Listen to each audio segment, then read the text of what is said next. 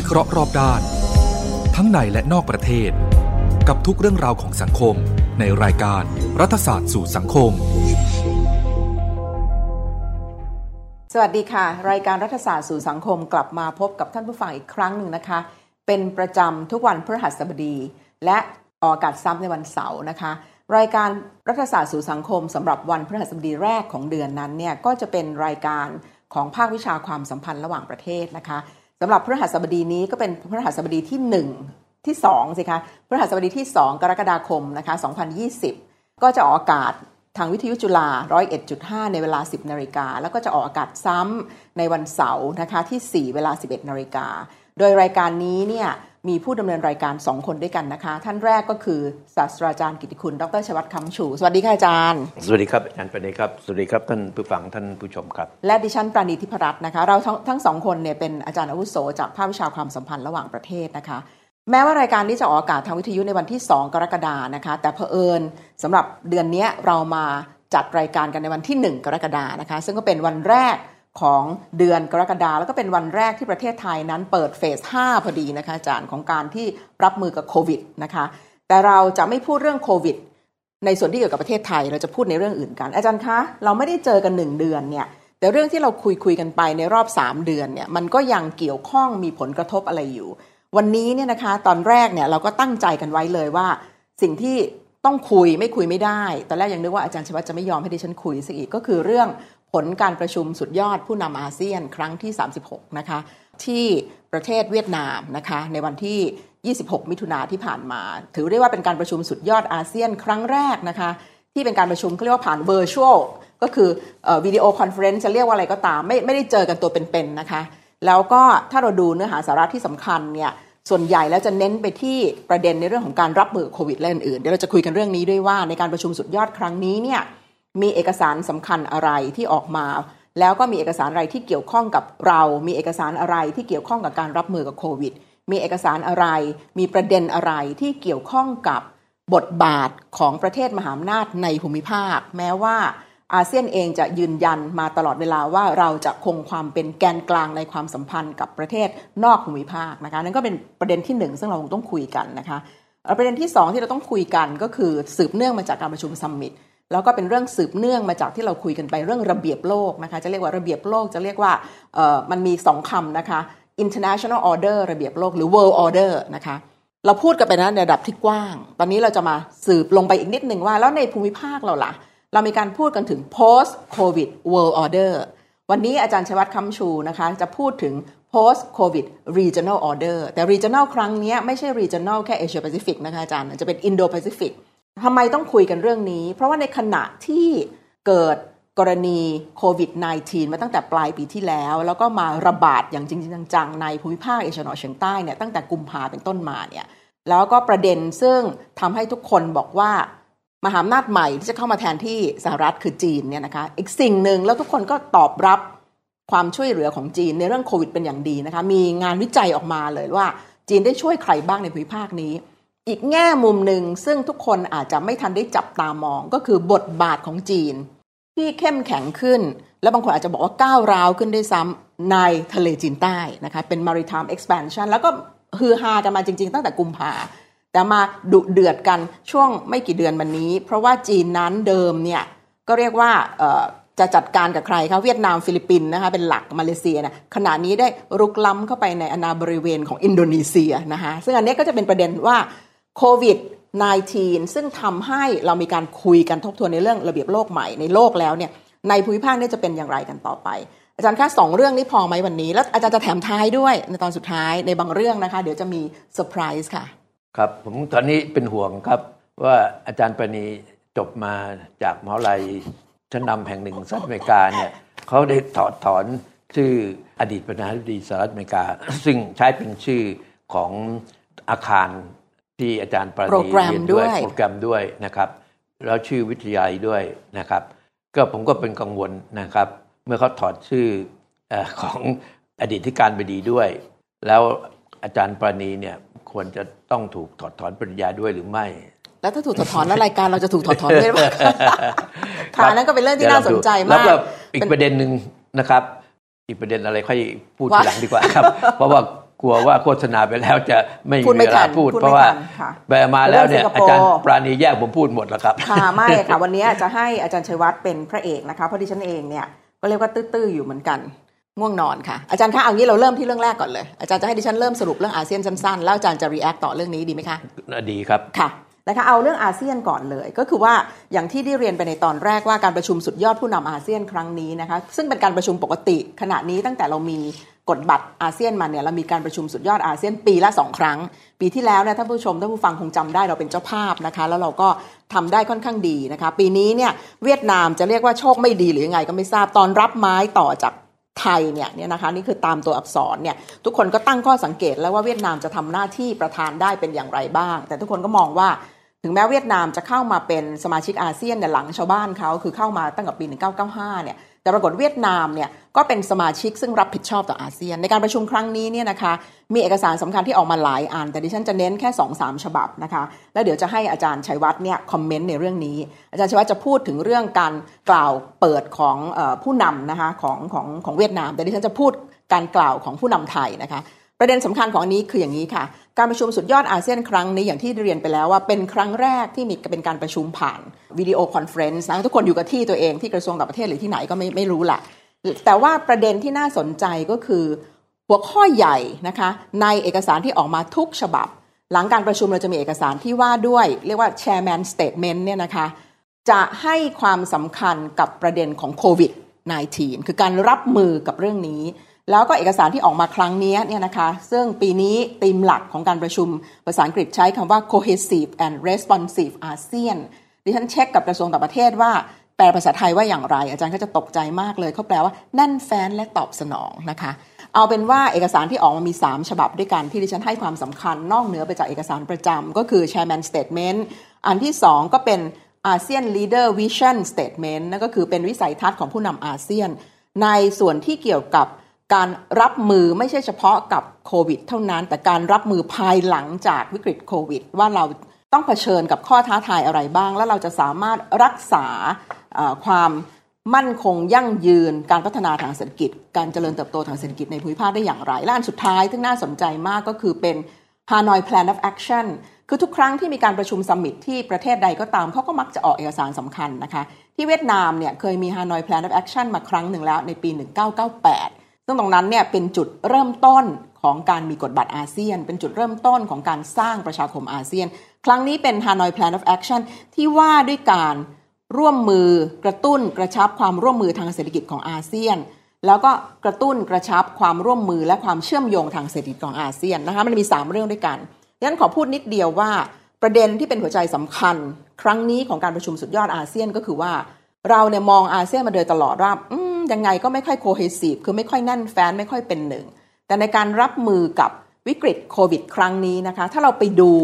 ประวัติของอาเซียนเลยจะเห็นได้ว่าอาเซียนรับมือได้รวดเร็วมากนะคะ เพราะว่าตั้งแต่เกิดโควิด -19 ในภูมิภาคมาเนี่ยอาเซียนเริ่มมีเอกสารออกมา เริ่มมีการประชุม เริ่มมีการตอบสนองจากกลุ่มต่างๆ มาตั้งแต่วันที่ 19 กุมภาพันธ์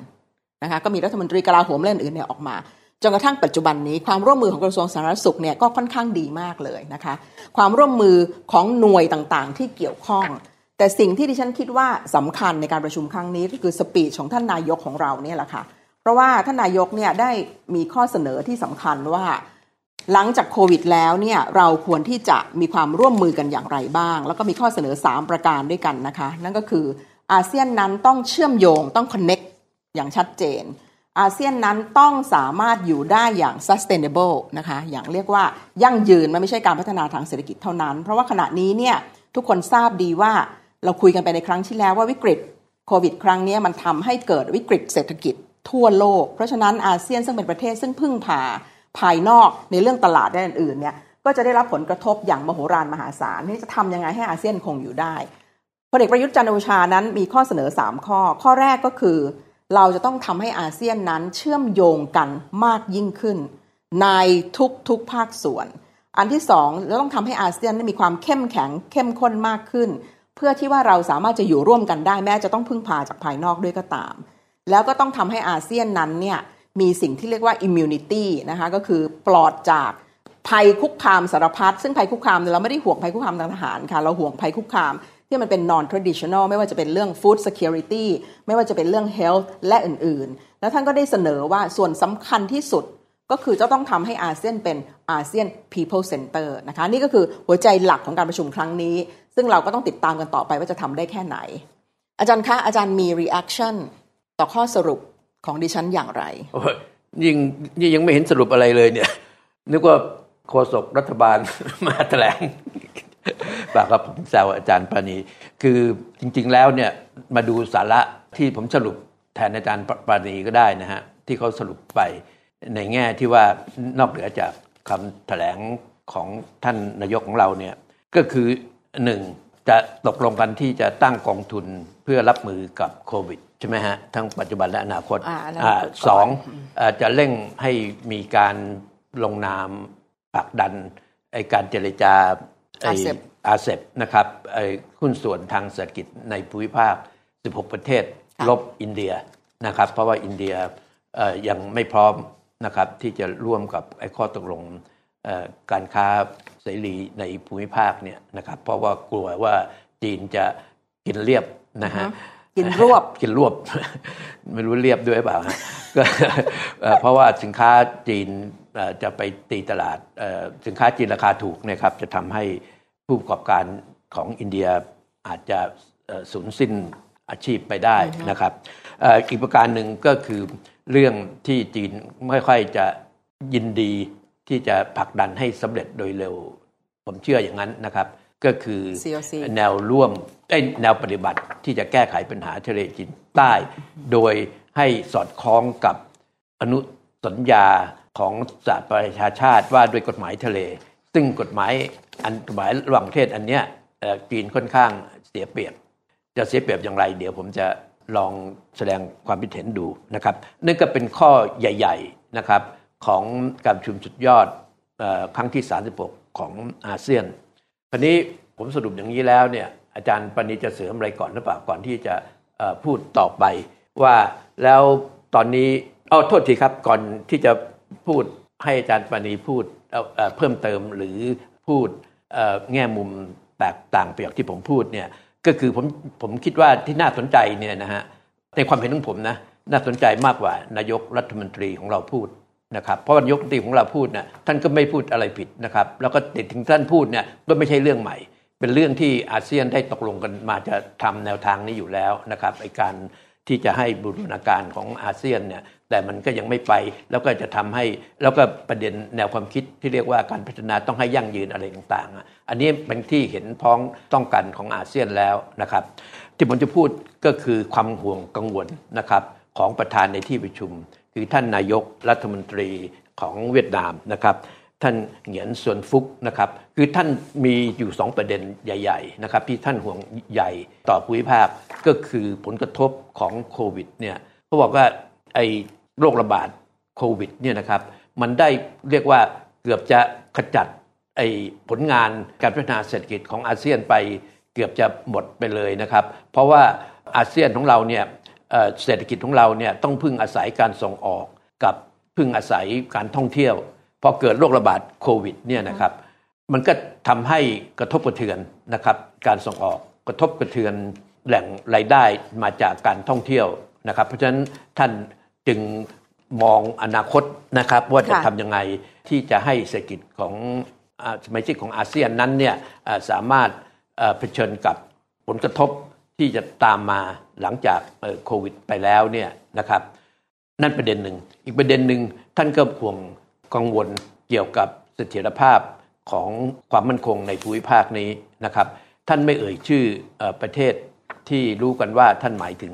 คือประเทศจีนที่อาจารย์ปณีได้พูดให้เห็นนะครับ ว่าระหว่างที่โลกกำลังสารวนอยู่กับการจัดการกับโรคระบาดโควิด นั้นจีนก็ได้ขยายอิทธิพลนะครับ ในทะเลจีนใต้ โดยที่ท่านนายกรัฐมนตรีเวียดนามท่านนี้ ท่านก็บอกว่าเป็นการทำลายเอ้เป็นการทำให้เกิดความไร้เสถียรภาพ ขาดความมั่นคงนะครับในภูมิภาคนี้ เนื่องจากว่าการกระทำที่ไม่รับผิดชอบที่ขัดกับละเมิดกับกฎหมายระหว่างประเทศนะครับนั่นหมายถึงกฎหมายทะเลที่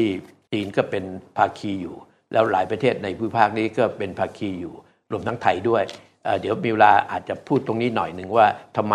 ไอ้เรื่องทะเลจีนใต้เนี่ยมันจึงเป็นประเด็นสำคัญนะฮะที่จะเป็นบ่อกเกิดของความไร้เสถียรภาพทางด้านความมั่นคงในภูมิภาคนี้นะครับแล้วมันจะกระทบต่อ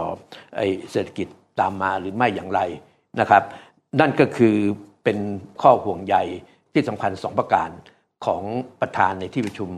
ของอาเซียนในคนนี้นะครับค่ะอาจารย์ปณีค่ะจะมีก็ขอเสริมนิดเดียวค่ะ ก็แน่นอนอยู่แล้วว่าประธานครั้งเนี้ยเป็นเวียดนาม ซึ่งมีคดีความสำคัญกับจีนนะคะแต่ถามว่าสิ่งที่ประธานกังวลนั้นเนี่ยมันเป็นความกังวลห่วงใยของประเทศสมาชิกอื่น ๆ ด้วยหรือไม่ในอาเซียน เป็นแต่เป็นในระดับที่แตกต่างกัน โดยเฉพาะอย่างยิ่งในปัญหาทะเลจีนใต้นั้น ซึ่งเราคุยกันไปหลายรอบแล้ว ซึ่งวันนี้จะคุยอีกเนี่ยนะคะว่า ความกังวลห่วงใยต่อการใช้อำนาจของจีนในทะเลจีนใต้นั้นเนี่ย จะมีในระดับที่แตกต่างกัน เพราะผลประโยชน์และความสัมพันธ์ที่แตกต่างกันของประเทศสมาชิกอาเซียนแต่ละประเทศที่มีกับจีนนะคะอย่างกรณีของไทยเนี่ยนะคะเนี่ยต้องย้อนกลับมาไทยเพราะพอดีวันนี้เป็นวันที่ครบรอบ 45 ปีของการสถาปนาความสัมพันธ์ระหว่างไทยจีน ซึ่งคนอื่นก็คงจะพูดไปเยอะแล้ว เพียงแต่จะมีโน้ตนิดเดียวนะคะก่อนที่เราจะเชื่อมโยงไปถึงตอนสุดท้ายที่พูดถึงเซาท์ชนะซีเนี่ยว่าที่น่าสนใจก็คือเรากับจีนมีความสัมพันธ์ทางการทูตมาแค่ 45 ปีนะคะอาจารย์ แต่ว่าความใกล้ชิดระหว่างไทยกับจีน ทั้งในด้าน strategic partnership ในด้านความร่วมมือความสัมพันธ์ในทางเศรษฐกิจและอื่นๆเนี่ยกลับดูเหมือนว่าจะใกล้ชิดกว่า ทั้งทั้งที่มีระบบการเมืองปกครองที่แตกต่างกันกว่าใครคะกับสหรัฐอเมริกา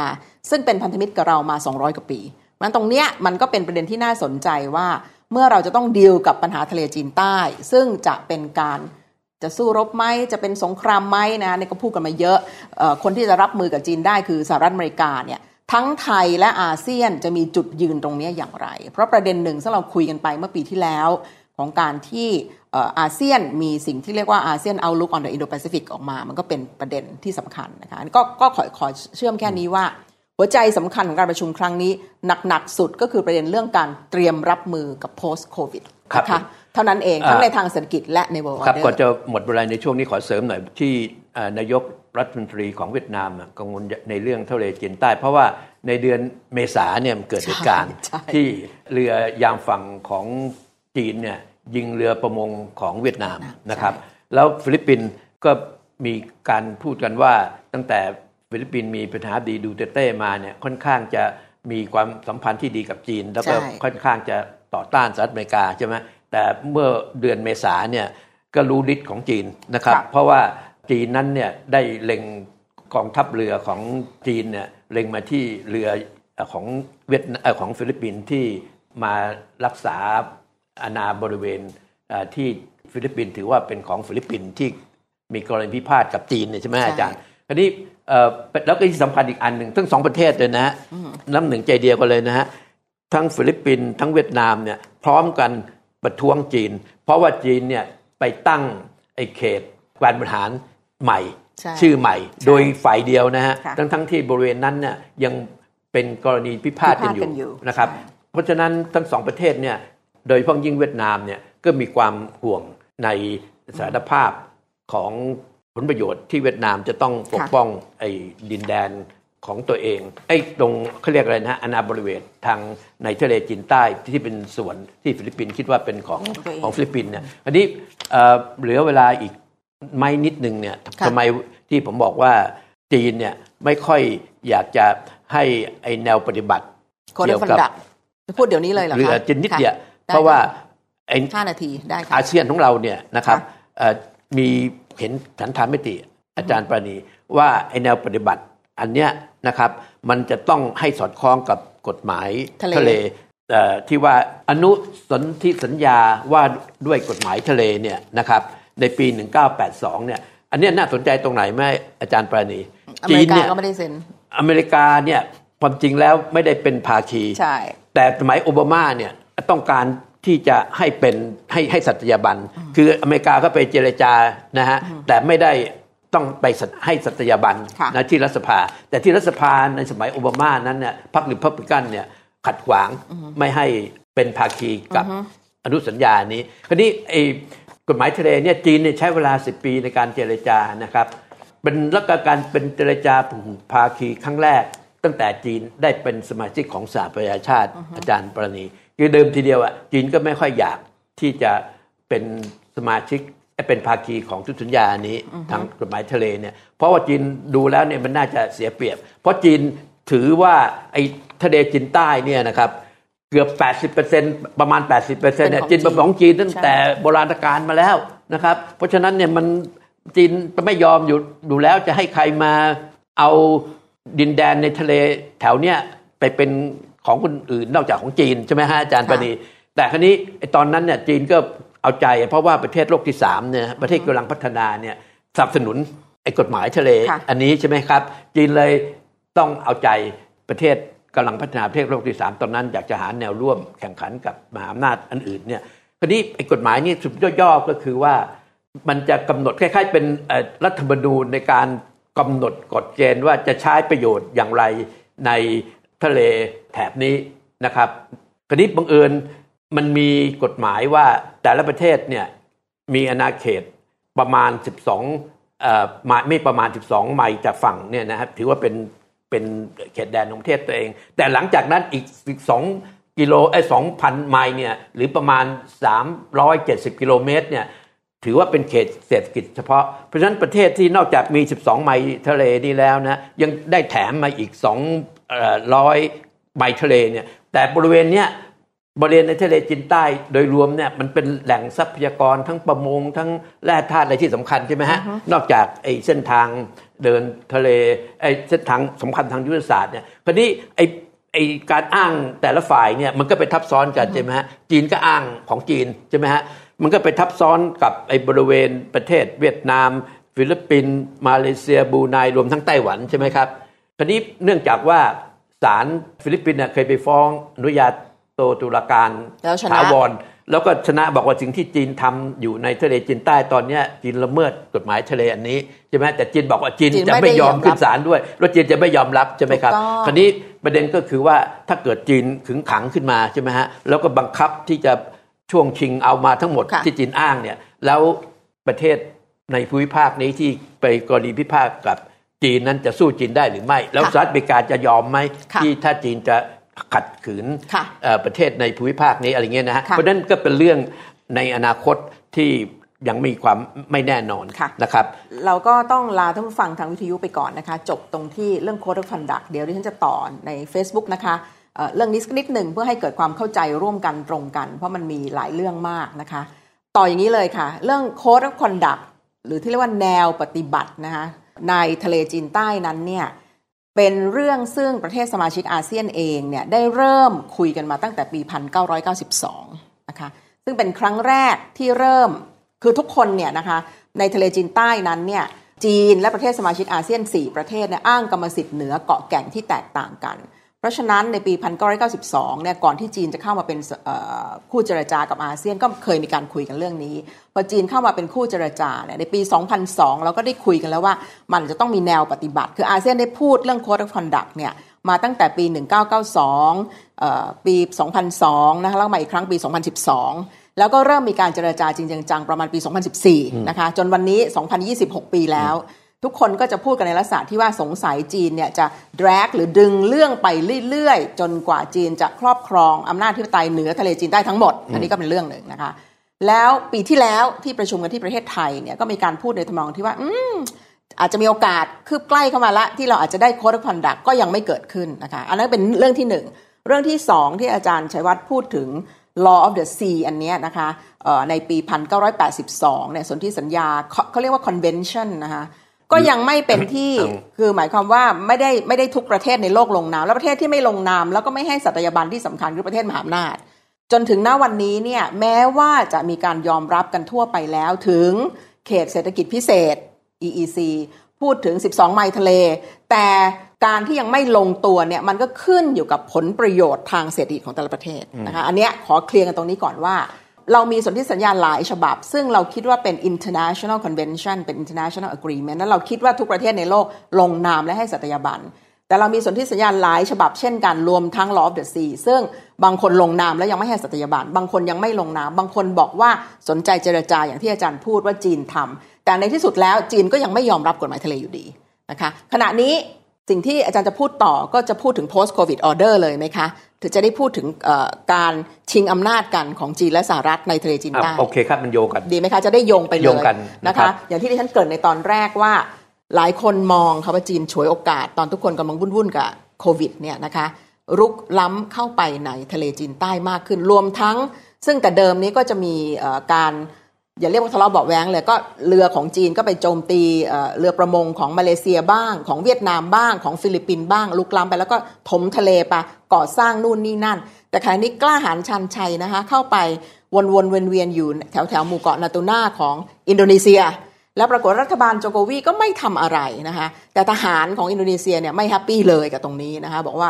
มันปล่อยอย่างนี้นี่มันคือผิดกฎหมายแล้วทั้งอินโดนีเซียและเวียดนามเห็นพ้องต้องกันในเรื่องนี้ คือมันมีรายงานว่าจีนเนี่ยขอเจรจากับอินโดนีเซียนะครับ แต่อินโดนีเซียเนี่ยไม่ยอมเจรจาด้วย ที่ไม่ยอมเจรจาด้วย เพราะอินโดนีเซียถือว่ามันไม่ใช่เป็นเรื่องที่จะต้องมาเจรจา มันเป็นของฉันของฉันอยู่แล้ว ถ้าไปเจรจาเท่ากับยอมรับว่าอันนี้อยู่มีปัญหายังไม่ชัดเจนใช่ไหมจึงต้องเจรจานะครับ นี่คือท่าทีทำไมถึงอินโดนีเซียปฏิเสธที่เจรจากับจีน อันนี้อาจารย์มองว่าอันเนี้ยจะเป็นปัญหาเกิดอันเนี้ยนะออเดอร์ในภูมิภาคอย่างไรถ้าจีนไม่มัดระวังเนี่ยนะฮะจีนจะเสียคะแนนเสียงนะครับของประเทศในภูมิภาคนี้ว่ามีความก้าวล้าเกินไปหรือไม่แต่ก่อนอื่นจะสรุปประเด็นหน่อยหนึ่งนะครับ ที่เราเคยสืบเนื่องกันมา ที่เราเคยพูดว่ายุคหลังโควิด แล้วเนี่ยระเบียบโลกมันจะเปลี่ยนไปหรือไม่อย่างไรเนี่ยมันก็มีการถกเถียงกัน เพราะว่าตอนนี้หลายประเทศก็เริ่มเปิด ธุรกิจเปิดประเทศให้มีการติดต่อกันมากขึ้นแล้วเนี่ยก็เริ่มมีนักวิเคราะห์ทางยุทธศาสตร์เนี่ยนะกำลังถกเถียงกันว่าไออิทธิพลของโรคระบาดอันเนี้ยมันมีจะมีผลกระทบอะไรต่ออนาคตของภูมิรัฐศาสตร์ในภูมิภาคนี้ก็มีคนเห็นต่างกันนะครับบางคนก็มองว่าไอ้โรคระบาดโควิดเนี่ยจะสามารถเปลี่ยนโฉมระเบียบ โลกระเบียบในภูมิภาคนี้ไปเลย เพราะว่าจะเป็นการเร่งให้จีนผงาดขึ้นมา จีนจะกลายเป็นผู้นำของโลกนะครับใน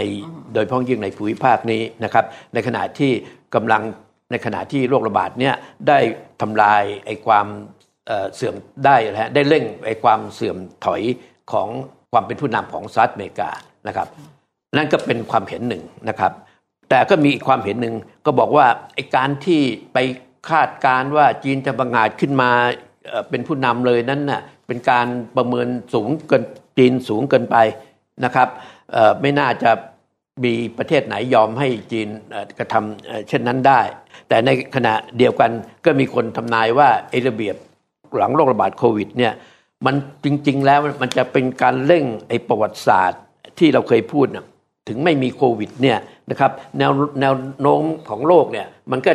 กำลังจะพัฒนาเปลี่ยนไปอยู่แล้วนะครับ ไม่ใช่มีโควิดแล้ว มันจะเป็นตัวกำหนดว่าเปลี่ยนไปอย่างไร แต่โควิดเนี่ยมันกลับเป็นเร่งนะฮะเพราะว่าบังเอิญในภูมิภาคของเราเนี่ยไอสิ่งที่เป็นอยู่เนี่ยต้องยอมรับว่าจีนขึ้นมาแรงนะครับ ในขณะที่ความเป็นผู้นำของสหรัฐอเมริกาเนี่ยมันเสื่อมถอยลงนะครับ แล้วก็ภูมิภาคของเราเนี่ยเป็นจุดที่การแข่งขันกันระหว่างจีนกับสหรัฐอเมริกาเนี่ยมันเข้ม เข้มข้นมาก จนกระทั่งมันจะทำให้ประเทศในภูมิภาคเนี้ยถ้ามองเห็นแล้วว่าเฮ้ยไปมามาแล้วเนี่ยเรายังไงก็สู้จีนไม่ได้นะครับ อเมริกาก็ไม่สนใจใยดีที่จะมาช่วยปกป้องผลประโยชน์ในภูมิภาคนี้นะครับ เพราะฉะนั้นเราไปร่วมหัวจมท้ายกับจีนดีกว่า อย่างนั้นหรือไม่นะครับอันนี้ที่สำคัญก็คือว่า เมื่อก่อนนั้นเนี่ยนะตอนที่จีนยังไม่เข้มแข็งเท่ากับวันนี้นะครับ สมัยเติ้งเสี่ยวผิงเนี่ยก็มีคำขวัญเตือนจีนว่าจีนเนี่ยพยายามหลบซ่อนไอ้ความเข้มแข็งความแข็งแกร่งของตัวเองนะครับ ไว้ซื้อเวลาไว้ก่อน ให้จีนพร้อมซะก่อนถึงค่อยแสดงอภินิหารหรือแสดงสัญญาณุภาพของจีนนะครับ แต่สมัยผู้นำคนปัจจุบันของจีนเนี่ยท่านสีจิ้งผิงเนี่ย ท่านเห็นว่าถึงเวลาแล้วใช่ไหมครับที่จีนจะต้องมีบทบาทที่เข้มแข็งนะครับเพราะฉะนั้นในทะเลจีนใต้เนี่ยเมื่อก่อนนั้นจีนยังลังเลที่จะเข้าขยายแผ่สัญญานุภาพเข้ามาในภูมิภาคนี้ แต่ตอนนี้ถึงเวลาแล้วนะมันจีนจึงไปถมเกาะสร้างเกาะเทียมเอาไอ้อะไรนะกลายมาเป็นที่ตั้งทางทหารเอ่อเพื่อที่ควบคุม อะไรผลประโยชน์ของจีนนะฮะซึ่งแต่จีนก็ปฏิเสธนะครับจีนบอกว่าไม่ใช่เป็นฐานทัพนะเป็นที่จะมาช่วยดูแลสิ่งแวดล้อมช่วยอะไรนะครับ ไม่ให้เอ่อทำให้การไปมาหาสู่ในภูมิภาคเนี้ยให้มันเป็นไปได้ราบรื่นนะจีนไม่มีเจตนาจะมาตั้งเอ่อครอบงำทางทหารในเอ่อส่วนนี้นะครับ แต่อย่างไรก็แล้วแต่เนี่ยจะต้องมองว่า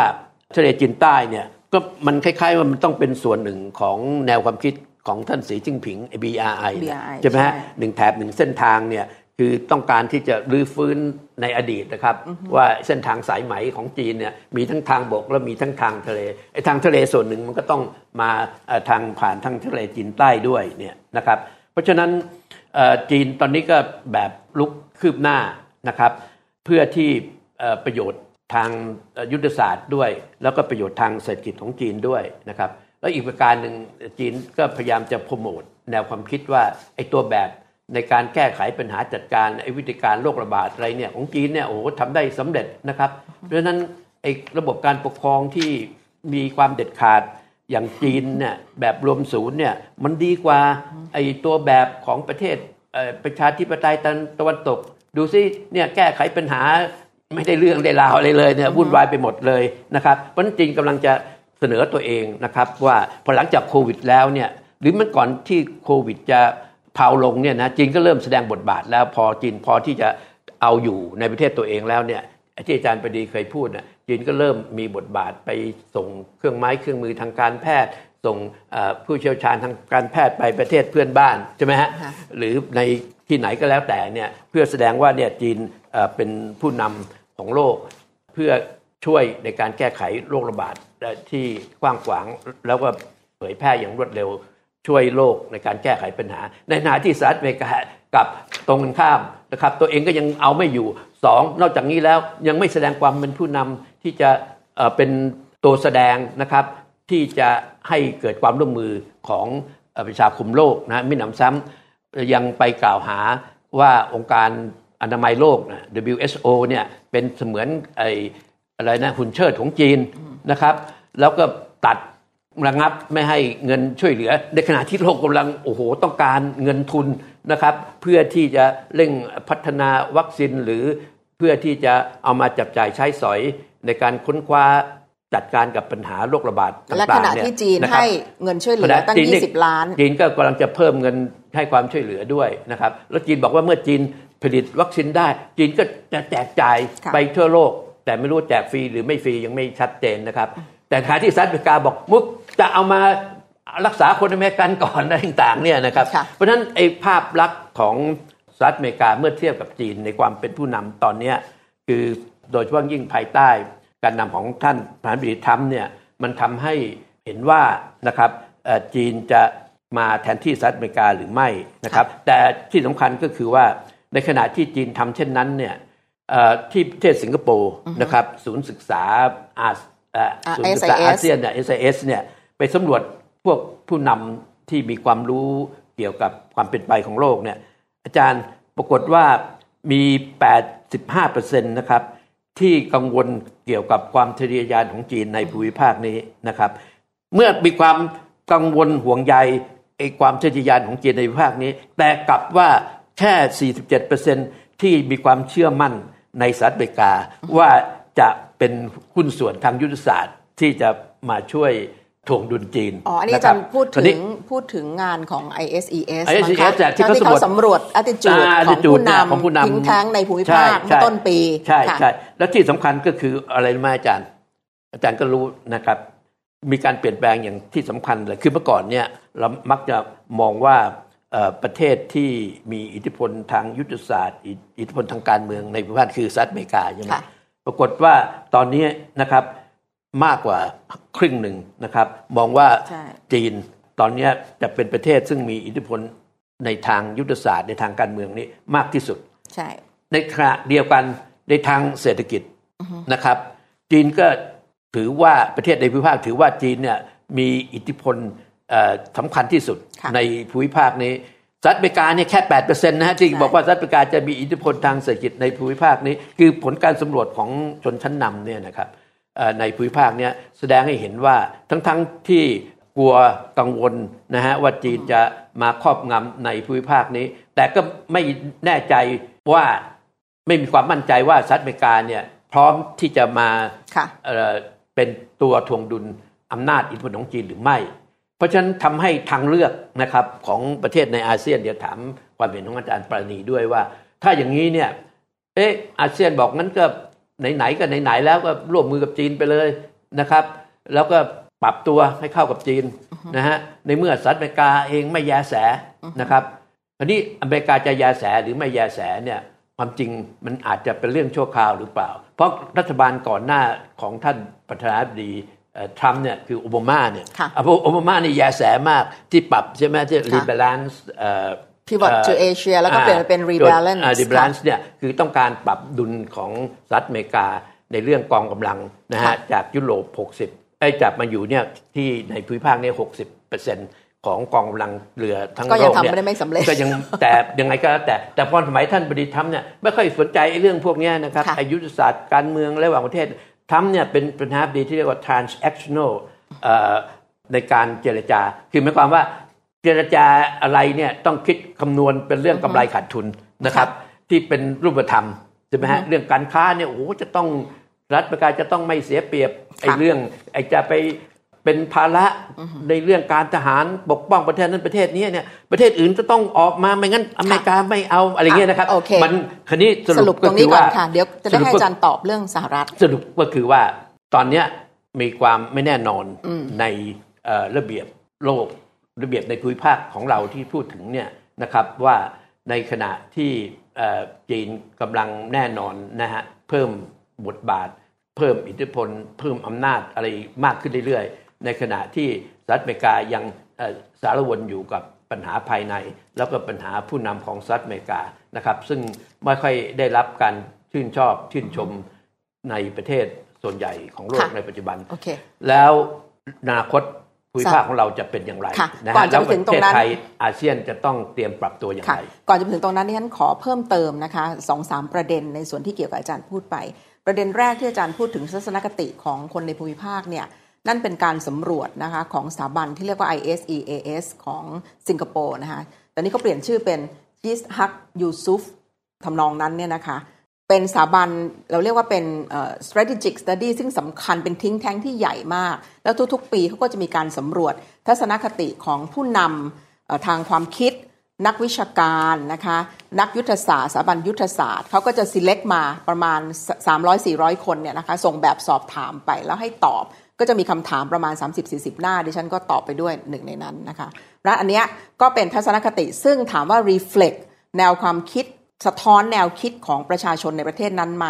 คงไม่ร้อยเปอร์เซ็นแต่อย่างน้อยที่สุดก็เป็นพอจะเป็นไกด์ไลน์หรือเป็นแนวทางให้เรามองได้ว่า ชนชั้นนำผู้นำทางความคิดที่เขามีทัศนคติและเขามีบทบาทในทางปฏิบัติด้วยนะคะ ผู้ปฏิบัติด้วย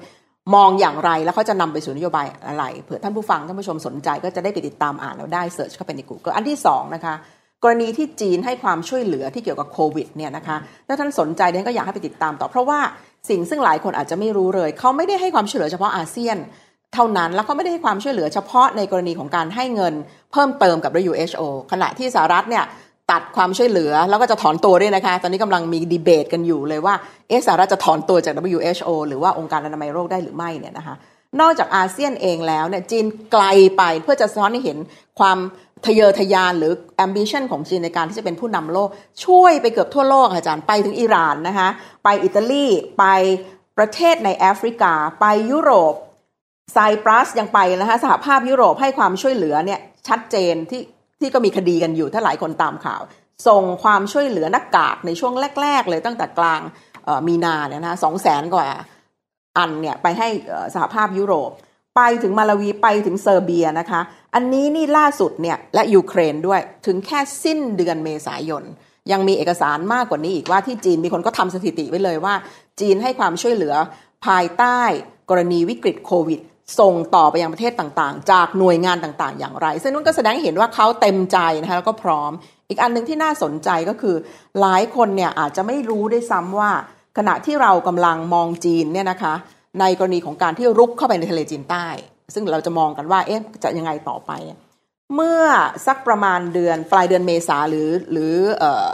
ปลายเดือนพฤษภาดิฉันไม่ค่อยมั่นใจนะมันมีเอกสารฉบับหนึ่งออกมาอ่าปลายเดือนเมษานะคะเป็นเอกสารที่ออกมาจาก รัฐมนตรีกระทรวงนะคะ Natural Resource คือกระทรวงทรัพยากรธรรมชาติสิ่งแวดล้อมนะคะ แล้วก็กระทรวงคมนาคม แล้วก็เป็นเอกสารเป็น joint statement เอกสารร่วมกันออกมาจาก 3 กระทรวงนะ ธรรมชาติและสิ่งแวดล้อม transport คือขนส่ง แล้วก็มีกระทรวงที่เขาเรียกว่าเป็นกระทรวง coast guard นะคะชายฝั่งนะคะของจีนเนี่ย แล้วเรียกเอกสารชิ้นนี้นะคะว่า behind ดิฉันไม่แน่ใจว่าออกภาษาจีนถูกไหม behind 2020 เนี่ยนะคะ หรือที่เรียกว่าเป็น blue sea initiative นะคะเป็น blue sea 2020 initiative ซึ่งเอกสารชิ้นนี้บอกว่าเป็นเอกสารซึ่งจะแสดงถึงบทบาทของจีนในการที่จะจัดการกับสิ่งแวดล้อมในเซาท์ชนาซีจะพูดถึงการปกป้องถ้าจะมีการก่อสร้างอะไรขึ้นมาก็ต้องคำนึงถึงสภาพแวดล้อมในทะเลจีนใต้ แล้วก็ดูแลในเรื่องของการขุดเจาะน้ำมันในทะเลจีนใต้ ดูแลไม่ให้มีการดั้มหรือทิ้งไอ้ของเสียเข้าไปในนี้และอื่นๆนะคะ ซึ่งอันเนี้ยหลายคนมองว่าจนถึงวันนี้เนี่ยวันที่หนึ่งกรกฎาอาเซียนยังไม่มีปฏิกิริยาโต้ตอบจากเอกสารฉบับนี้เลย คือไม่ได้ให้ความสนใจเลย เพราะว่าอาเซียนเองก็ไม่ได้สนใจในประเด็นสิ่งแวดล้อมทางทะเลใช่ไหมคะอาจารย์ คือเป็นเรื่องปกตินะครับ ประเทศมหาอำนาจเนี่ยไอ้เรื่อง PR ประชาสัมพันธ์เพื่อสร้างความนิยมเนี่ย นะครับก็ต้องต้องทำนะฮะขึ้นอยู่กับว่าประเทศที่ได้รับสิ่งที่จีนพยายามแสดงไมตรีจิตในการให้ความช่วยเหลือต่างๆเนี่ยถ้าจีนทำไม่เนียนเนี่ยนะฮะเพราะว่าบางประเทศเนี่ยไม่ได้แสดงความซาบซึ้งแสดงความขอบคุณเนี่ยจีนถึงออกมามาบอกเลยทวงมึงคุณเลย บอกทำไมเยอรมันไม่เห็นมีการบอกรัฐมนตรีต่างประเทศไปนะทำไมยูไม่เห็นออกมา แสดงความขอบคุณอะไรเลย นิสัยคล้ายๆทรัมป์เนี่ยคือโทษทีครับ ก็ไปมาเดี๋ยวจะโยงไปพูดถึงทรัมป์คืออย่างนี้คือก็ท่านพอดีทรัมป์มาพูดนะบอกก็เนี่ยที่รัฐบาลกลางไปช่วยรัฐบาลท้องถิ่นน่ะที่ไม่เห็นมาพูดขอบคุณอะไรไงประเทศในผู้ว่าคนไหนนะไม่มาขอบคุณอย่าไปช่วย อย่าไปให้ความสนใจอะไรนะ อันนี้ก็โอเคค่ะคืออันนั้นแค่เสริมเสริมอาจารย์แต่ที่อาจารย์ว่าไปเลยที่เป็นรูปธรรมเนี่ยนะครับ คือต้องยอมรับนะครับว่าที่เป็นรูปธรรมเนี่ยทางเศรษฐกิจเนี่ยประเทศในภูมิภาคเนี่ยพึ่งพิงจีนอย่างมากนะครับ เพราะว่าตอนนี้จีนเนี่ยเป็นคู่ค้ารายใหญ่ที่สุดของประเทศในภูมิภาคนี้ แล้วก็ที่สำคัญคือเป็นแหล่งจีนเนี่ยเป็นแหล่งมาลงทุนในการโครงสร้างทางพื้นฐานของประเทศในต่างๆ ในภูมิภาคนี้และที่สำคัญก็คือว่าอาวุธอีกอย่างหนึ่งของจีน คือนักท่องเที่ยวจีนนะครับโอ้โห ประเทศไทยเราขาดนักท่องเที่ยวจีนไปนะเราโศกเศร้าเสียใจที่จะไม่ได้เงินจากนักท่องเที่ยวจีนมาจับจ่ายใช้สอยในประเทศเราเนี่ยแล้วก็ประเทศเราเนี่ยรวมทั้งประเทศเพื่อนบ้านของเราเนี่ยพึ่งการท่องเที่ยวนักท่องเที่ยวจากจีนอย่างมาก เพราะฉะนั้นจีนเนี่ยในทางที่เป็นผลที่จะทำให้ประเทศเราเนี่ยแม้แต่เวียดนามเนี่ยนะครับถึงแม้ว่าจะ ขัดแย้งกับจีนในเรื่องทะเลจีนในบริเวณทะเลจีนใต้เนี่ยแต่เวียดนามก็พึ่งจีนนะครับในการจะเติบโตทางเศรษฐกิจเนี่ยเพราะจีนเนี่ยมีความได้เปรียบมากกว่ามหาอำนาจอื่นๆในฐานะซึ่งมีไอความใหญ่โตของอพื้นที่ แต่พื้นที่ไม่เท่ากับจำนวนคนที่เป็นตลาดเนี่ยนะครับแล้วถ้าเศรษฐกิจของจีนเนี่ยในบรรดาประเทศที่บอบช้ำจากโรคระบาดเนี่ยเขาก็เชื่อกันว่าจีนจะฟื้นตัวเร็วกว่าใคร นะเมื่อจีนฟื้นตัวเร็วกว่าใครเนี่ยประเทศทั้งหลายก็ต้องแห่ไปพึ่งจีนนะครับในแง่ในแง่การตลาดนะครับ ถึงแม้ว่าเราเคยมีการพูดกันแล้วว่าไอ้โรคระบาดที่เกิดขึ้นครั้งนี้เนี่ยอาจจะมีการโยกย้ายไอ้ฐานการผลิตที่เรียกห่วงโซ่อุปทานเนี่ยนะครับจากจีนไปที่อื่น เพราะว่ากลัวว่าจีนจะมีอิทธิพลมากเกินไปที่ไปพึ่งประเทศต่างๆ ต้องไปพึ่งจีน แต่จริง ๆ แล้วในทางปฏิบัติเนี่ยมันก็ไม่ใช่เรื่องง่าย ที่จะย้ายฐานการผลิตห่วงโซ่อุปทานเนี่ยไปจากจีน เพราะว่านักธุรกิจเนี่ยนะครับไม่ต้องเหนื่อยมากครับ ได้ตลาดจีนก็ไม่ต้องไปหาที่ไหนเพิ่มเติมมากนักนะฮะกว่าจะกลับไปลงทุนที่อื่นนะฮะแล้วก็คนจีนแรงงานก็มีคุณภาพมากขึ้น แต่มันก็มีแนวโน้มเหมือนกันว่าค่าแรงจีนเมื่อก่อนนั้นที่ดึงดูด ไปลงทุนกันเยอะเนี่ยเดี๋ยวนี้มันค่าแรงก็แพงขึ้น เพราะฉะนั้นถึงมีอะโควิดไม่มีโควิดก็จะไปอยู่เองทีนี้อะในขณะกลับมาที่เราพูดถึงจีนเนี่ยมาสหรัฐอเมริกาก็โชคไม่ดีนะครับ ก็มีผู้นำอย่างท่านทรัมป์เนี่ยเพราะว่าสิ่งที่ท่านท่านทำทำอยู่สี่สามสี่ปีจะสี่ปีเนี่ยนะครับหนึ่งนะแต่ความจริงอันนี้โทษทรัมป์ไม่ได้ เพราะว่ามีรัฐไอ้มีเอ่อผู้นำของสหรัฐอเมริกาคนก่อนๆที่คิดจะถอดถอนไอ้สิทธิพิเศษ ทางภาษีของไทย GSP เนี่ยนะครับ แต่ที่สำคัญคือจะไปถอดถอนอินโดนีเซียจากฐานะประเทศที่กำลังพัฒนาให้เป็นประเทศที่พัฒนาแล้วจะได้ไม่ต้องเนี่ยช่วยนะครับต่อไปแล้วกำลังจะจับตามองประเทศมาเลเซีย แม้แต่สิงคโปร์เอ่อเวียดนามว่ามีการอะไรนะครับ ลดค่าเงินเอ่อตัวเองอย่างผิดปกติหรือเปล่า เพื่อทำให้สินค้าไปขายในอเมริการาคาถูกแล้วทำให้สินค้าอเมริกา มาอเมริกามาขายในภูมิภาคนี้ราคาแพงอะไรต่างๆเนี่ยค่ะคือในขณะที่จีนได้เปรียบในเชิงไอเศรษฐกิจเนี่ยนะครับที่ทำให้ประเทศในภูมิภาคนี้พึ่งพา แต่สหรัฐอเมริกาเนี่ยกลับมาคล้ายๆ กดดันกดดันประเทศเอ่อซึ่งเป็นพันธมิตรของสหรัฐอเมริกาเนี่ยสหรัฐอเมริกาก็อาจจะเสียเพื่อนเออไปเรื่อยๆนะครับถ้าหากว่าเอ่อผู้นำของสหรัฐอเมริกายังเป็นท่านประธานาธิบดีคนปัจจุบัน ก็ ไม่ทราบว่าแนวโน้มยิ่งจะทำให้อเมริกาเสื่อมถอยลงไปหรือไม่ในสายตาของพันธมิตรนะและรวมทั้งประเทศในภูมิภาคนี้ด้วยนะครับ อันนี้จึงเป็นสิ่งที่เราต้องติดตามต่อไปนะครับ การเมืองภายในของสหรัฐอเมริกาเนี่ยมันก็จะมีผลต่อไอ้ระเบียบโลกที่เราพูดถึงในภูมิภาคนี้ด้วยนะครับ ถ้าสหรัฐอเมริกายังไม่เปลี่ยนไอ้บทบาทอย่างที่เป็นอยู่เนี่ยนะครับ ก็จะ ทำให้จีนได้เปรียบ แต่ถ้าจีนทำอะไรที่เกินเลยไป ก็ไม่ใช่ว่าจีนจะเป็นที่นิยมนะครับเป็นอย่างที่จีนต้องการ เพราะฉะนั้นก็ขึ้นอยู่กับพฤติกรรมของสองมหาอำนาจนี้นะครับ จะปรับตัวอย่างไรให้เป็นที่ยอมรับให้เป็นที่ชื่นชม แล้วก็มีผลประโยชน์ร่วมกันอย่างที่เรียกว่า เอ่อเป็นที่พอใจค่ะของนี่ประเทศพูดเหมือนจะที่สกี่ยวรุปข้องจบแล้วเหรอคะนะเนี่ยยังไม่จบนะยังไม่จบเพราะนะคะมีมีเดี๋ยวเดี๋ยวขอ reaction นิดหนึ่งนะคะเมื่อกี้อาจารย์ได้ทิ้งไว้ถามเรานิดหนึ่งว่าเอะแล้วอาเซียนจะ react อย่างไรนะคะต่อประเด็นนี้ต้องต้องเรียนท่านผู้ชมท่านผู้ฟังอย่างนี้แล้วก็เรียนอาจารย์ชัยวัฒน์ซึ่งอาจารย์ชัยวัฒน์ทราบดีอยู่แล้วว่าเวลาเราพูดถึงอาเซียนกับประเทศสมาชิกอาเซียนเป็นคนละเรื่องนะคะ เวลาเราพูดว่าอาเซียนจะ react อย่างไร เราหมายถึงอาเซียนซึ่งรวมตัวกันเป็นสมาคมประชาชาติแห่งเอเชียตะวันออกเฉียงใต้ที่เราเพิ่งประชุมไปเนี่ยนะคะ อันนั้นก็เรื่องหนึ่ง แต่ individual ASEAN member country คือแต่ละประเทศสมาชิกอาเซียนก็จะมีอีกแบบหนึ่งบางครั้งก็อาจจะสอดคล้องกับสิ่งที่สมาชิกออกมาในนามของสมาคม บางครั้งก็จะไม่สอดคล้อง อันนี้ต้องชัดเจนนะคะนี่จะพูดทุกครั้งเลย คืออย่าเหมารวมกัน เพราะว่าเหตุผลที่เป็นเช่นนั้นก็ไม่ใช่เรื่องแปลก ก็เหมือนกับที่ประธานาธิบดีทรัมป์ทำอยู่กับประเทศทุกประเทศในโลกก็คือ ทวิภาคียังคงมีความสำคัญอยู่ ถ้าเราจะบอกว่าอาเซียนจะ react อย่างไร อาเซียนก็ react อย่างที่ประชุมสุดยอดที่เราคุยกันไปแล้ว ว่าเวียดนามมีความกังวลห่วงใย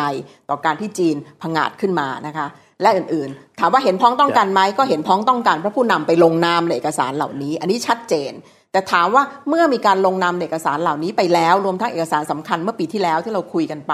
ที่ประเทศไทยก็คืออาเซียน Outlook on the Indo-Pacific เนี่ยซึ่งเป็นการตอบรับ ต่อข้อเสนอของทรัมป์นะคะเเรียกว่ารัฐบาลทรัมป์ดีกว่าไม่ใช่ตัวทรัมป์เองเนี่ยว่าเราจะมี reaction อย่างไรต่อ Indo-Pacific ในนามอาเซียนก็ออกมาในลักษณะที่ค่อนข้างกลางๆคือไม่ต้องการที่จะทำลายน้ำใจสหรัฐขณะเดียวกันก็ไม่ต้องการทำลายน้ำใจจีน แล้วก็บอกของเราเป็นกลางๆว่าอันเนี้ยมันเป็นเพียงการมองของอาเซียนที่ว่าเราสามารถร่วมมือกับทุกคน แต่สิ่งที่อาเซียนในฐานะอาเซียนเน้นก็คือ ความเป็นแกนกลางของอาเซียนจะปฏิบัติได้แค่นั้นเรื่องหนึ่งอันนั้นเรื่องที่หนึ่งเรื่องที่สองถ้าเรามาพูดถึง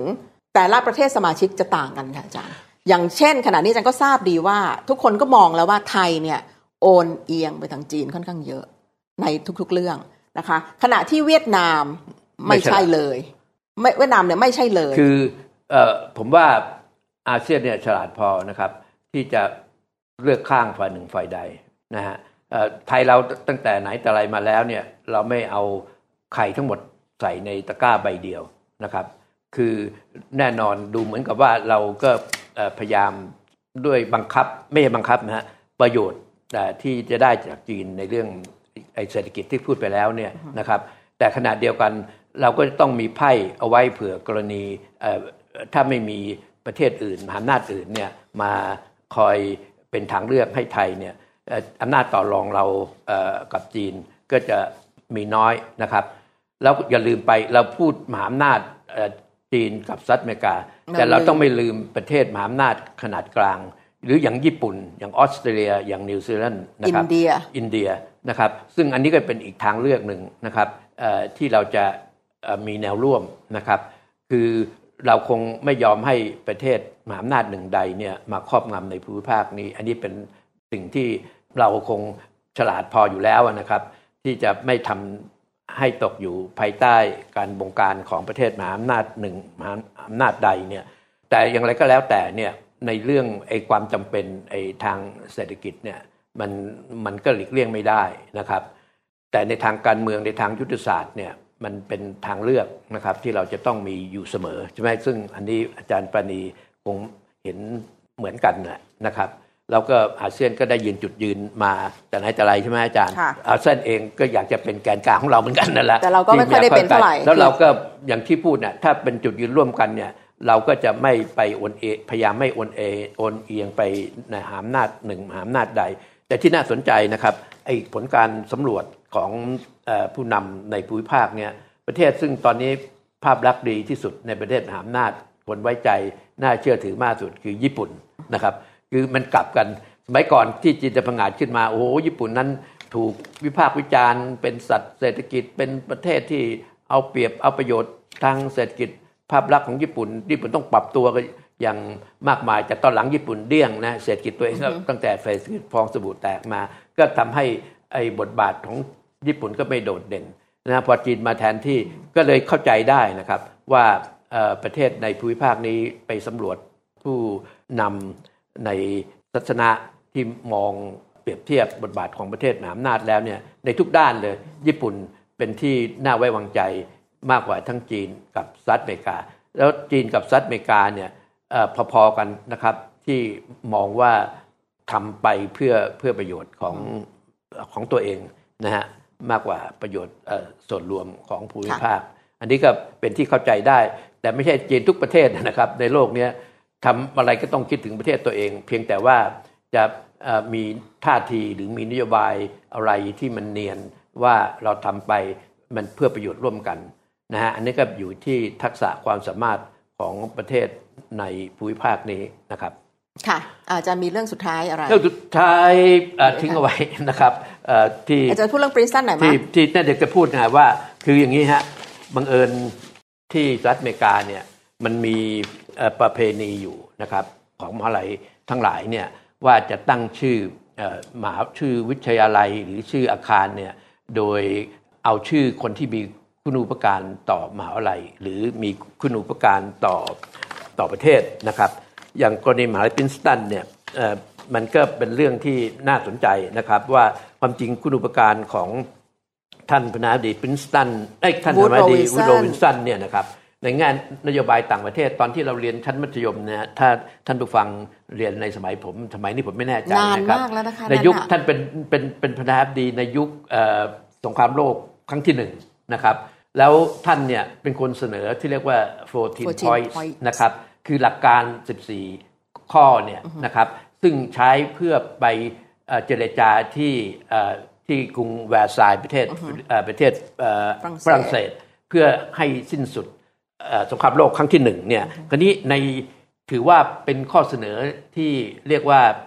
liberal มากนะครับ คือมีความเป็นเอ่อสากลนิยม มีความเป็นอุดมคตินะครับไอ้สิบสิบสี่ข้อที่ผมพูดถึงเนี่ย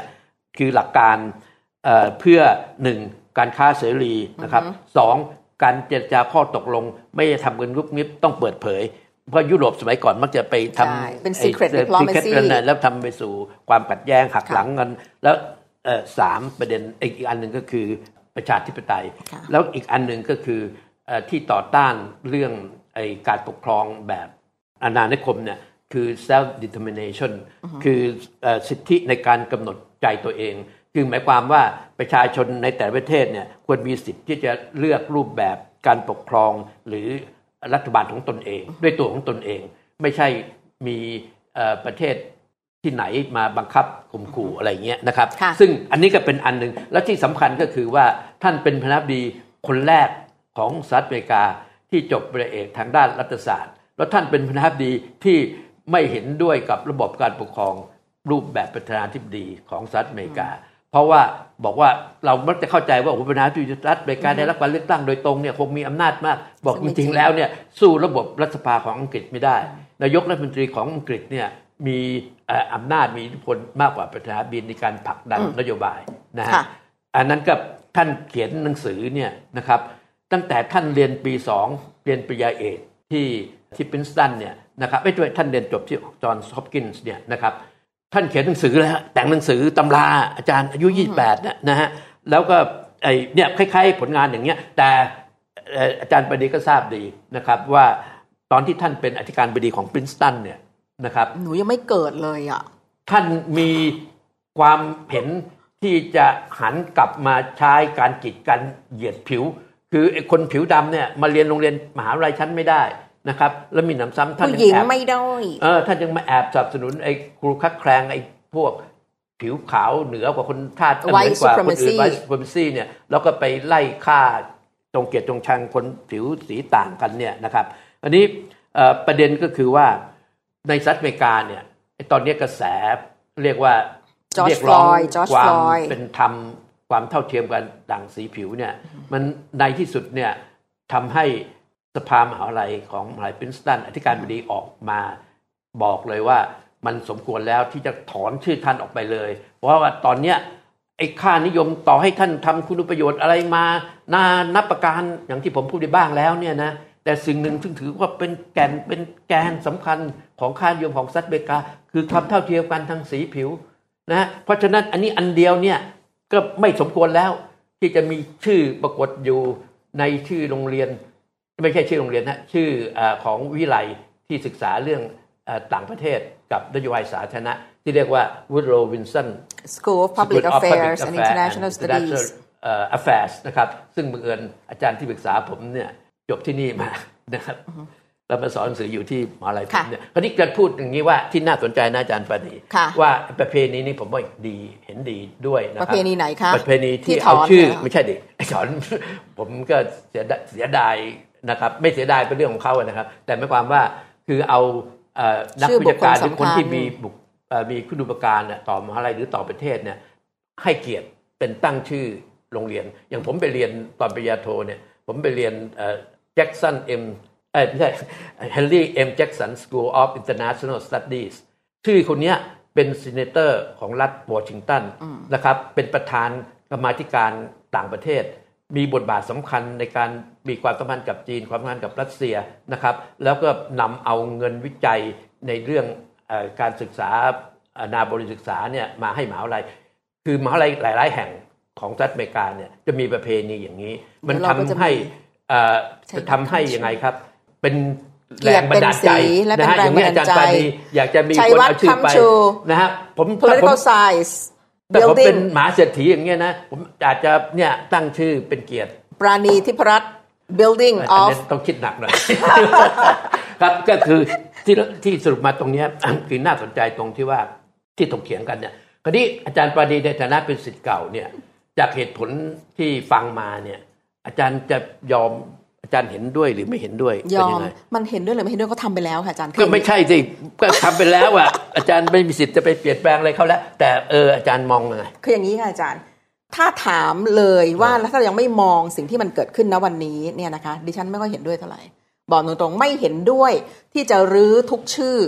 ออกจากสิ่งที่เขาทำ personally ไม่เห็นด้วยงั้นก็หมายความอีกหน่อยเราต้องรื้อประวัติศาสตร์ทั้งหมดที่ใครทำคุณงามความดีในเรื่องไหนเอาไว้ อย่างนั้นหรือคะนั่นอันที่หนึ่งนะคะอันที่สองแต่เรื่องนี้เนี่ย เข้าใจที่ทำไม president หรือท่านอธิการบดีของ Princeton คนนี้นะ Christopher ชื่ออ่านยากมากเลย Eisgruber เนี่ยที่ต้องถาม เพราะว่าที่จริงแล้วเนี่ยขบวนการที่ต้องการจะถอดถอนชื่อของ Woodrow Wilson ออกจาก School of Public and International Affairs ไม่ใช่เพิ่งเริ่มต้นขึ้นตอน George Floyd ใช่ใช่มันเริ่มมาห้ามัปีที่แล้วมันมีเลี้ยงลอกมาแล้วอะมันเริ่มมาตั้งแต่ 5 ปีที่แล้ว ซึ่งมันมีกลุ่มของนักเรียนเนี่ยนะที่เรียกว่าเป็น activist เหมือนที่อาจารย์เคยเป็นเนี่ย ก็เข้ามาจริง ๆ อาจารย์เข้ามาเลยใน Office ผม of the เป็นนัก President กิจกรรมเชิงสร้างสรรค์นะไม่สร้าใช่งสรรเชิงค์มากทำเลลายยนั่นแหละรู้ละค่ะก็เข้ามาในเข้ามาในเอ่อที่ทำงานเนี่ยสำนักงานของท่านอธิการบดี แล้วก็ประท้วงอะค่ะว่าทำไมปรินสตันถึงต้องให้ชื่อตึกเนี้ยให้ชื่อโปรแกรมเนี้ยเป็นชื่อนี้ 5 ปีที่แล้วนะคะมันก็สั่งสมสั่งสมกันมาตลอด พอดีพอปีเนี้ยเมื่อ 30 เดือนที่แล้วที่เราคุยกันเรื่องจอร์จฟลอยด์เนี่ยดิฉันชอบไปเปลี่ยนชื่อเขาเนี่ยนะคะ แล้วประเด็นของในเรื่องเรสในอเมริกา ประเด็นเรื่องความรุนแรงที่เกิดขึ้น ประเด็นเรื่องความไม่ยุติธรรมในทางอาญาและอื่นๆ ความไม่เสมอภาคเนี่ยก็เลยทำให้ทั้งคณะกรรมการของมหาวิทยาลัยเนี่ยตั้งแต่อธิการบดีมาถึงคณะบดีของคณะต่างๆ ก็ตกลงกันนะในการประชุมเนี่ยก็ออกมาประกาศเมื่อปลายเดือนที่แล้ว ซึ่งหลายคนก็ตกใจพอสมควรนะคะมิตาปัจจรยาเนี่ยก็บอกจริงเหรอเนี่ยเกิดขึ้นจริงแล้วเหรอก็บอกว่าขณะนี้เนี่ย ได้ตัดสินใจร่วมกันแล้วว่ามันถึงเวลาแล้วล่ะ ที่จะต้องทำสิ่งนี้ก็คือปลดดิฉันขอใช้คำว่าปลดชื่อของวูดโรวูสันเนี่ยออกจาก School of Public and International Affairs ซึ่งตรงนี้นะคะหลาย ๆ คนเมืองไทยเนี่ยก็มีคนไปเรียนลูกศิษย์เราก็ไปเรียนที่เขาเรียกว่า Woody Woo นะคะ Wood Lowerson School of Public and International Affairs เนี่ยจริง ๆ แล้วมันเป็น อาคารเป็นชื่อตึกด้วย เป็นชื่อโปรแกรมด้วยสำหรับคนที่ทำงานด้านนโยบายต่างประเทศ ก็จะไปเรียนไม่ไม่ใช่ปริญญาตรีนะคะไปเรียนปริญญาโท แล้วก็จะมีโครงการปริญญาเอก แล้วเราก็จะมี joint โปรแกรมระหว่าง politics department ซึ่งดิฉันจบมากับที่นี่ด้วยครับอีกอันหนึ่งที่ลืมไปนะฮะผลงานของท่านในเรื่องต่างประเทศนะคือท่านเป็นคนที่เริ่มสร้าง องค์การสันติบัติชาติ League of Nations ใช่นะเดี๋ยวเพราะว่าเพื่อแก้ไขปัญหาไอการสงครามทำสงครามค่ะนะครับ แต่ปรากฏว่าท่านล้มเหลวที่จะชักจูง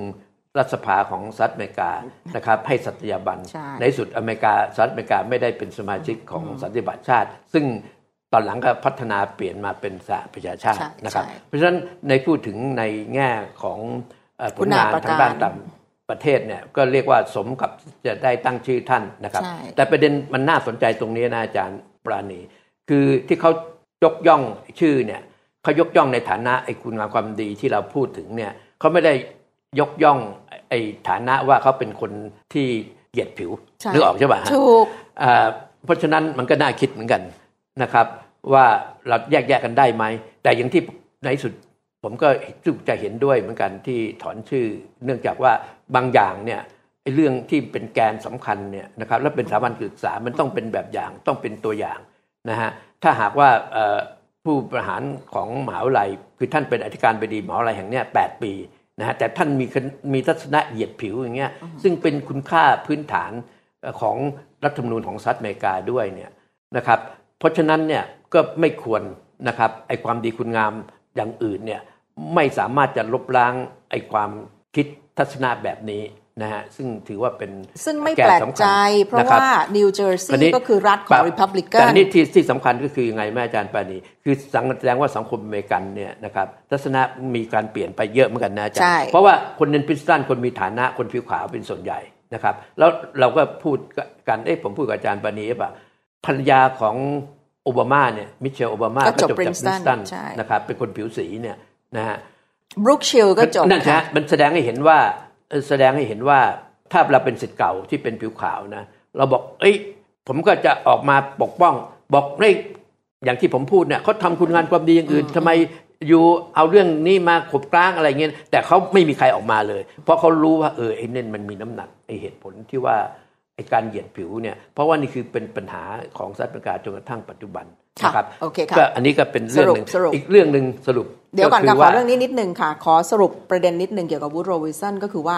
หัวใจสำคัญที่เราคิดว่าเราคิดว่าวูดโรวิสันสำคัญที่อาจารย์พูดไปแล้วนะคะแต่ขอย้ำอีกครั้งหนึ่งก็คือ เขาเป็นคนวางรากฐานในด้านการต่างประเทศ ของการส่งเสริม liberal internationalism ก็คือ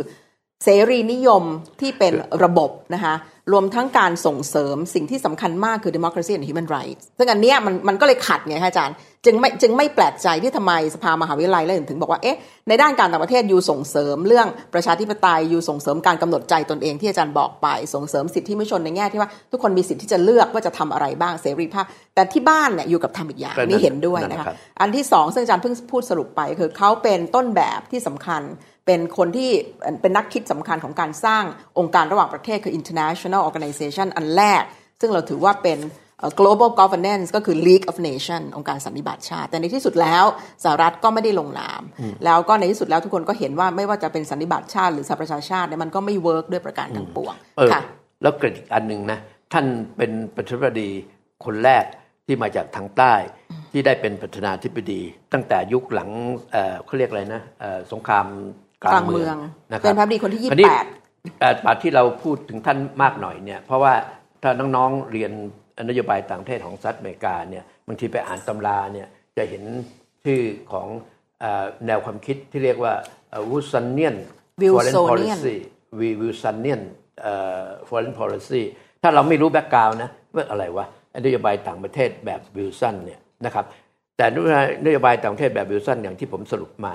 นะครับก็คือความพยายามที่ส่งเสริมความเป็นนานาชาตินิยมใช่ไหมค่ะส่งเสริมสันติภาพ ส่งเสริมประชาธิปไตยส่งเสริมอะไรเงี้ยก็เลยถือโอกาสค่ะนะครับอ่อเราหมดเวลาแล้วใช่ไหมคะท่านเอ่อไม่มีโอกาสได้ทราบภูมิหลังนะครับของค่ะเอ่อประธานาธิบดีท่านนี้ค่ะ เราปิดท้ายนะคะเอ่อด้วยหนึ่งประโยคก็คืออิหร่านออกหมายจับพระบิดทรัมป์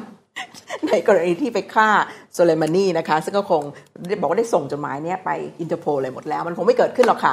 ถือว่าเป็นขำๆแต่มันก็เป็นสิ่งที่น่าสนใจนะแม้คะความจริงในกิจการระหว่างประเทอศยากจะพูดอีกเรื่องหนึ่งนะครับ เพราะว่า